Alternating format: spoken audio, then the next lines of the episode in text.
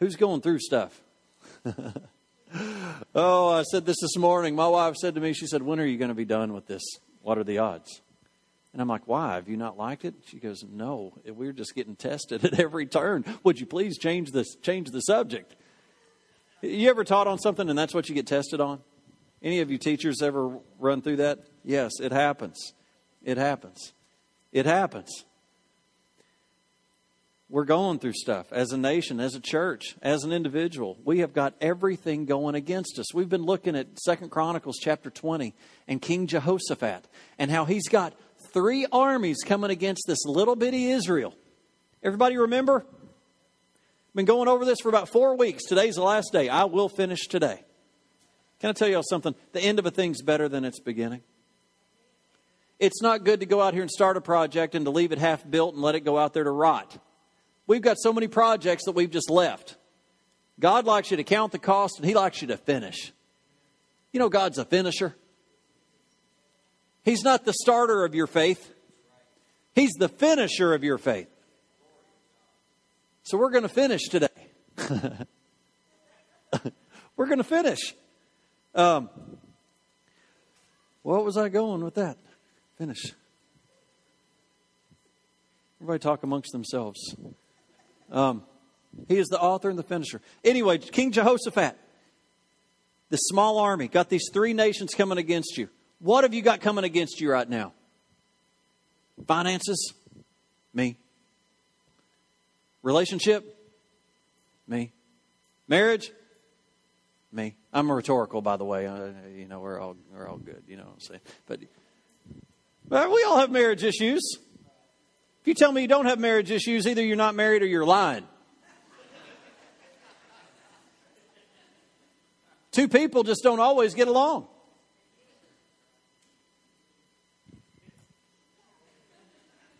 Elizabeth said specifically to me this morning, Don't you talk about me today.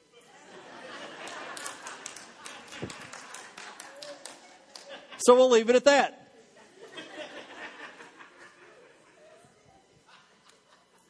I do. I need to honor her. She is wonderful. Plus, she's beautiful to boot. Oh, I heard a few of those. Yeah.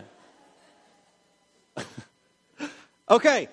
What else coming against you? Probably didn't even name them all yet. Physical, health, mental, spiritual. What's coming after you? Your kids, your parents. Here, Jehoshaphat has literally three nations coming against little bitty Israel. And these things that are coming against us look so big that we can't defeat it. It's impossible to defeat them.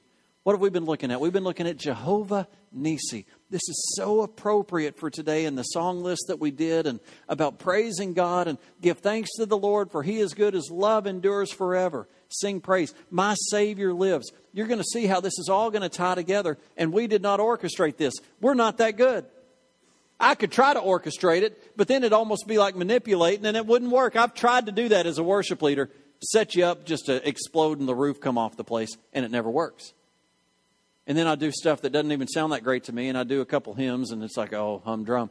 And God moves in power.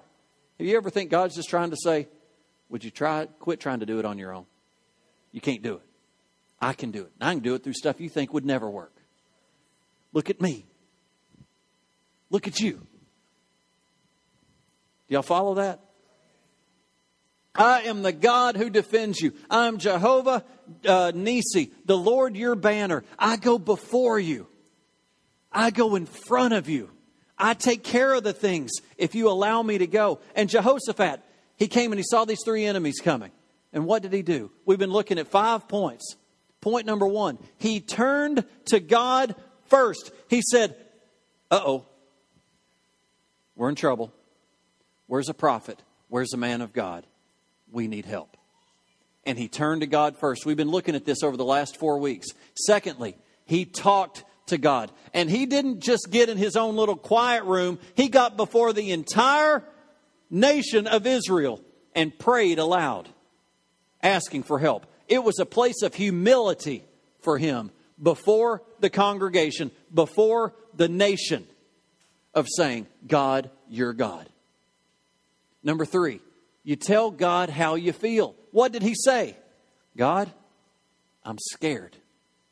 I'm afraid. I don't know what to do. But then what did he say? My eyes are on you. But my eyes are on you. Anybody in the same place he's in? You're hopeless. You've got no hope. You can't figure out where to go. Number four, now it's time to trust him. We've been talking about trust last week. We talked about these scriptures. Look at this right here in Second Chronicles chapter 20, verse 15. And by the way, if you're new today, we've been going through Second Chronicles chapter 20. That's where all of this has come from. Uh, by the way, let me stop just a second. If you ever want these, again, I've said this before, the, they are free on our website. But there's a, there's a download on our website from Tuesday night from a guy from South Africa called Bertie Brits. And I want you to know that message will change your life. It absolutely has changed my life. I encourage you, go download it. You can buy it. I've, we've got it on sale. I've, I messed up and charged the wrong amount. Normally it's $3, but it's $2 if you want that one. But if you want it free, go download it off the internet. It's free. Uh, but if you want to catch up with where we are, download those. Well, look at what this says. This is what the Lord says to you Do not be afraid or discouraged because of this vast army, for the battle is not yours, but God's. Church, are you out there today? Battle's not yours, but God's. He went on to say in verse 17, You're not even going to need to fight in this battle. You know, I believe that this scripture and this word came because of Jehoshaphat's preparation. I believe that God completely delivered him here because of what he did before. Y'all with me? I believe that the way you approach your problem dictates the success of how you get through it. We're going to see this. We're going to see this as we keep going. You don't even need to fight. Stand strong in your places, and you will see the Lord save you. So, Pastor, if I'm not supposed to fight, if God's supposed to do it all, then what do I do? How do we go from point A to point B? I'm glad you asked. What does God want you to do? Two words Stand strong. Stand strong. Everybody say, stand strong. Stand strong. What does that mean to stand strong? It's a mental attitude. You know how we just gave and we changed our mental attitude? There is power in getting your focus right. God says, stand strong and watch me save you. Stand strong. It's an attitude of quiet confidence. I'm not going ahead of God, but I'm not backing up either. I'm going to stay put and watch God work. I'm going to stand strong. I'm not going to turn tail and run. One of the most important truths that you have to learn in life is that God will never, it is never God's will for you to run from a difficult situation. Never. Are you still there? If you do, he's going to bring it up again. You know, in the school system, if you fail a grade, you got to retake it, or you should. We hear how people pass pass to keep numbers right, but God doesn't. God doesn't meet the quota. if you fail, He's going to help you back through it, and He's not going to pass you when you're not ready. It's going to come back up. Who here, without, without rhetorical, without raising your hands, who here has had to go through something and you failed and you've had to go through it again? And again. And again. And again. And you're still there. Amen. God's not wanting you to run. God wants you to get through. God's not one to just tuck tail and say, I lose. No, God wants you to go over the mountain. He wants you over the mountain. Never does He have you run from a difficult situation. He wants you to learn that He is sufficient in every situation. And if you don't learn it here, He'll just provide the opportunity again. And you know, in today's society, there are so many ways to escape. The world has given us so many ways to justfully run from our responsibilities. Parents running from their responsibilities, workers running from their responsibilities, the schools, churches We're not, we're not outside of that. We run from our responsibility. We get away from pre- preaching on repentance. Let me tell you, what did Jesus and John preach on? Repent. It's the way we apply the blood of Jesus. It's the way we can come clean and be ready before God. It's the way that we can claim what Jesus did for us so that we can God can see us through Jesus. The church has made mistakes and have run from responsibilities, but it's so easy to escape. God says they are out of His will if you're using them to run. He says, I want you to stand strong and watch me do a miracle. What do I stand firm on? Look at verse 20. Have faith in the Lord your God, and he, you will be upheld. Have faith in his prophets, and you will be successful. What do we have? What, what are we supposed to stand on? We stand on God and his character, but we also stand on his word. You know, there are 7,000 promises in the word of God that the prophets have revealed to us. That's what we stand on. But let me ask you this how can you stand on those promises if you don't know them? You've got to know them. We need to know God to know what to stand on. How can you receive, as Bertie Brits talked on receiving the gospel of grace, if you don't know the God of grace? You've got to know Him. And the church needs to know Him. Once you know Him, do you know that I will I will live my life over what out of what I believe? If I hang around with you long enough, I'll know where you stand on a lot of things. Just by the way you spend your money, by the way you talk, by the, who you hang out with. It doesn't lie. My actions and the way I walk my life out either reveals that I believe in God or it reveals I don't. So when we stand strong, it's time to not only get to know these things, but to start believing them and to start walking them out as though they're going to happen. That is faith. That is faith. Have faith in the Lord your God and you will be upheld. Have faith in the prophets and you will be successful.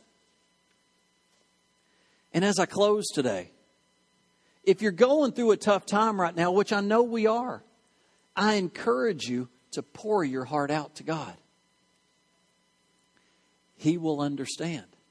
Tell Him your feelings and trust Him to help you, to support you, to defend you when you feel overwhelmed, and get connected to others. Do you know why we've got to be connected to others? Because God works through people. This next Monday night is an opportunity to connect to one another and to go out here and to connect to the world. How can we be salt and light when we stay in here? We can't. We're losing our flavor. We need to get out here and allow our flavor to be tasted and seen. And we need to fall down, get a couple scrapes on our knees. Not literally, I hope. But we do, we need to learn. I was telling uh, Joe and Karen, we're trying to do this coat drive, and I said, Joe, we don't have it all together. We're probably going to make a few mistakes, but let's go make them together and figure out how to do this thing right try to learn and try to bring people in that know how to do it, but then we've got to just get out here and do it. We've got to get pushed out of the nest.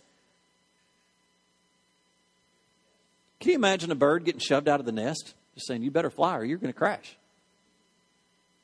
Nothing I can do for you now. You're out.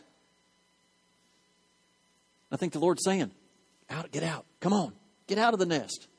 If you mess up, you mess up. So be it. I never said you're not going to mess up. You're going to mess up.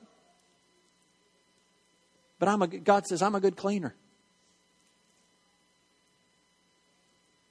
So good.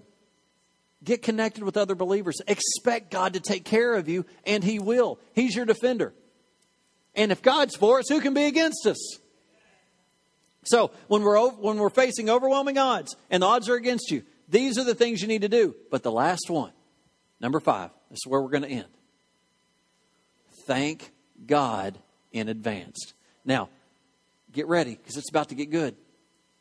Thank God in advance. That's the key. You turn to God first. You talk to God about the situation. You tell God how you feel. You trust God to help, help you, and then you thank Him. Look right here 21. The king appointed singers to walk ahead of the army, singing to the Lord and praising Him. This is what they sang Give thanks to the Lord, for, he is fa- for His faithful love endures forever. You see how this morning we did this song? Forever. Give thanks to the Lord our God and King. His love endures forever. This is very unusual, a very unusual way to organize an army. Jehoshaphat's battle plan is to put the choir in front of the infantry. Patton would have fainted. You want to do what? Jehoshaphat says, Here's my idea. Who here sings? Okay, I pick you all out. We're going to form a little choir here, and you're going to go first. Picture this they're on the mountain, and these three armies are standing there, ready to go to battle. These three nations of armies. And they're in the valley where they're about to do this battle. And then here are the lowly Israelites. Jehoshaphat says, We're going to take you who sing and make a choir out of you and put you in front of the army as we march into battle. And they're out there singing, Thanks be to God. We praise you, God. We're just jumping and hollering and hooping. A bunch of charismatic people out there. I got, I, got a, I got a real weird vibe this morning when I said charismatic. We are in a Baptist church, but come on. Charismatics aren't the devil. I'm a charismatic. Pentecostals, send them out. Let them shunda the enemy to death. Should have bought a Honda. Amen. Makes me want to start praying in tongues, to be honest with you. I mean, it's just that all, all you got to do is just get going, and you just. By the way, if you don't know, I, I pray in tongues. Okay. We're a spirit filled church. All right. Okay. So, but, and I made fun of the Baptist this morning. I am a Baptist. I've always been a Baptist. I've been a Baptist. I've been a member of a Baptist church my whole life. I am Baptist. But I wonder if the Baptists are up there going, We praise you, Lord. We pray. You got there? Oh, I was bouncing. Sorry. No, no. But they're out there. Let me tell you, we're all worshiping the same God. We're all worshiping the same God. Don't judge people's worship. I've been on both sides of the fence. My wife was raised Episcopalian. Don't judge worship. You want a clear case of getting smacked on the head, judge somebody's worship. Don't do it. Work on your worship. Okay. So, here they go. Can you imagine the three armies going, What is that nut doing? Look at what's out front. What are they doing? Then can you imagine the Israelites? What's our king doing? He's doing what? And the choir's going, I don't know what he's doing either, but we're the ones out here. Now I want you to paint this picture for you. We practice choir. We pr- practice our choir um, on Sunday uh, evenings. You know, we teach them these songs. We're doing one. Let the redeemed of the Lord say so, or let the redeemed of the Lord rise up. It's one we're hoping to get going. I'm hoping to impart that into you, Wayne. I've plugged it twice now, so keep that one going. So, but you know what? They're going out of here through the week. Let the redeemed of the Lord say so. They're going out here and they're singing it. They're grabbing hold of it. When we have church in here, what we don't realize is this is choir practice. We sing the song, My Savior lives, my Savior lives, my Savior lives. Hopefully, something's going to grab hold of you and you're going to go out of here singing it. Why do you need that? You know, your problems did not walk in the door, they're still out there waiting for you. Your enemies are still out there waiting for you. You need to get filled up with something and go out of here singing, praising. Let them go in front of you. Have you ever gone home and you just sing some of the songs we've sang? That's not just because it's kind of catchy. God's trying to do a, a work in your life. He's trying to position you to take out these enemies that you got. That's why you need to be stirring yourself up through the week. You're in choir practice right now so that you can go tackle what you've got in front of you.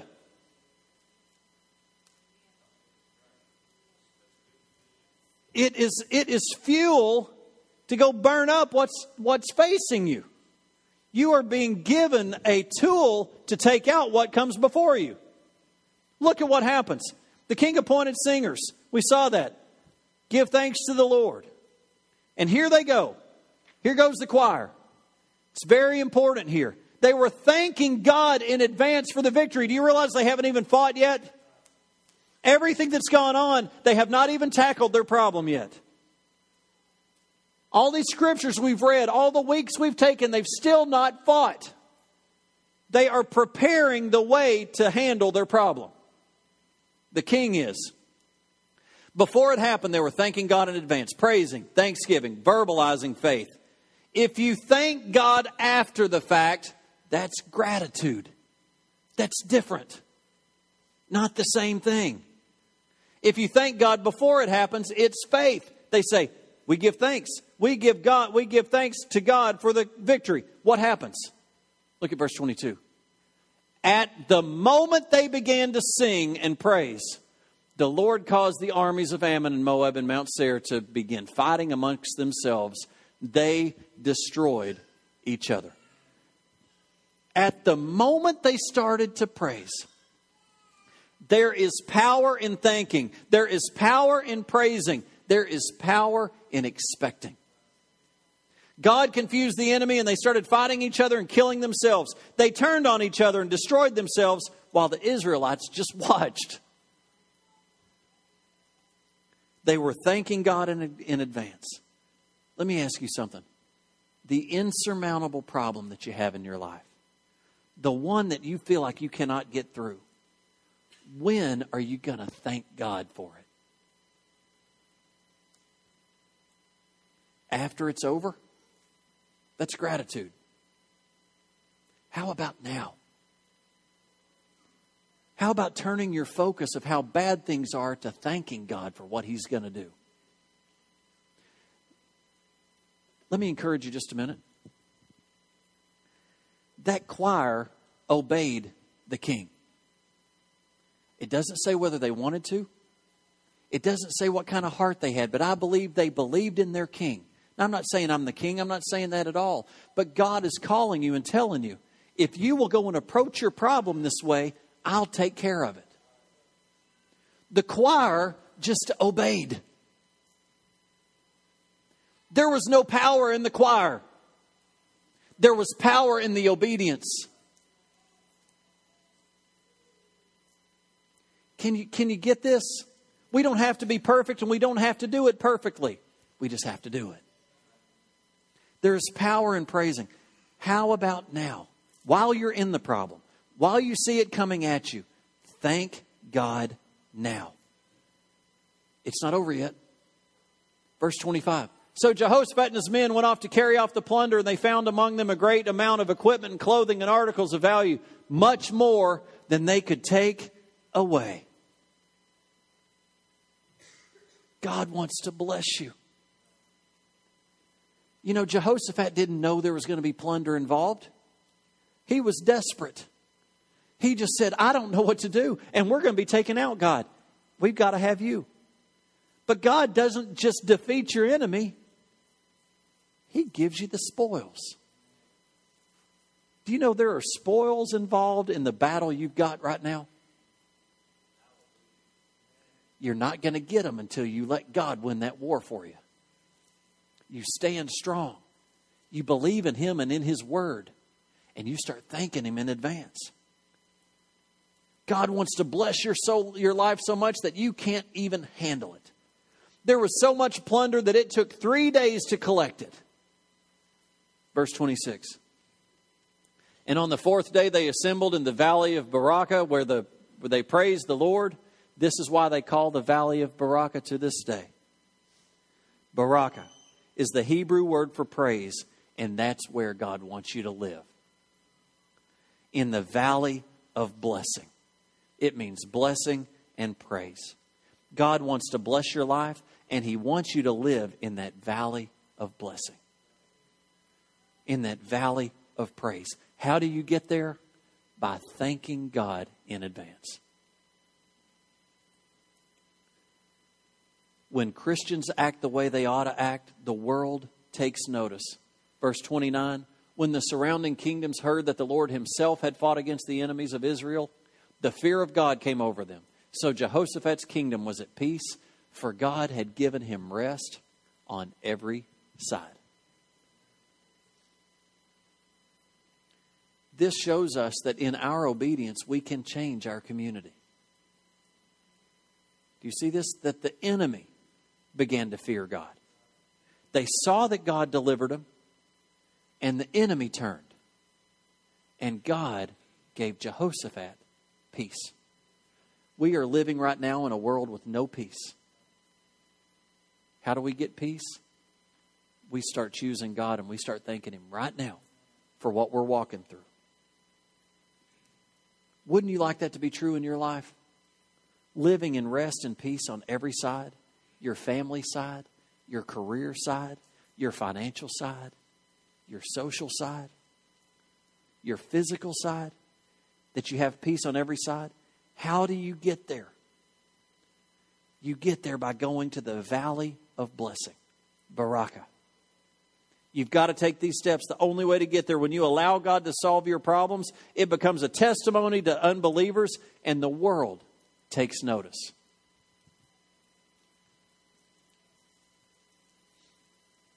And God loves to demonstrate his power to those who will trust him and expect him to work. Are you facing difficult problems right now? Turn to Jehovah Nisi. He is the God who defends you. You may be a single parent trying to hold everything together. Maybe the pressures at work are just more than you can take. You feel like you're going to explode inside. Maybe you feel like everyone is ganging up against you. Will you take these steps of faith today? First, turn to God. Second, we talk to God. Third, we tell Him how we feel. Fourth, we trust Him. And then we thank Him in advance. Jehoshaphat didn't stop at trusting, he put the praisers in place and he started marching. Do you see that? Remind yourself who God is.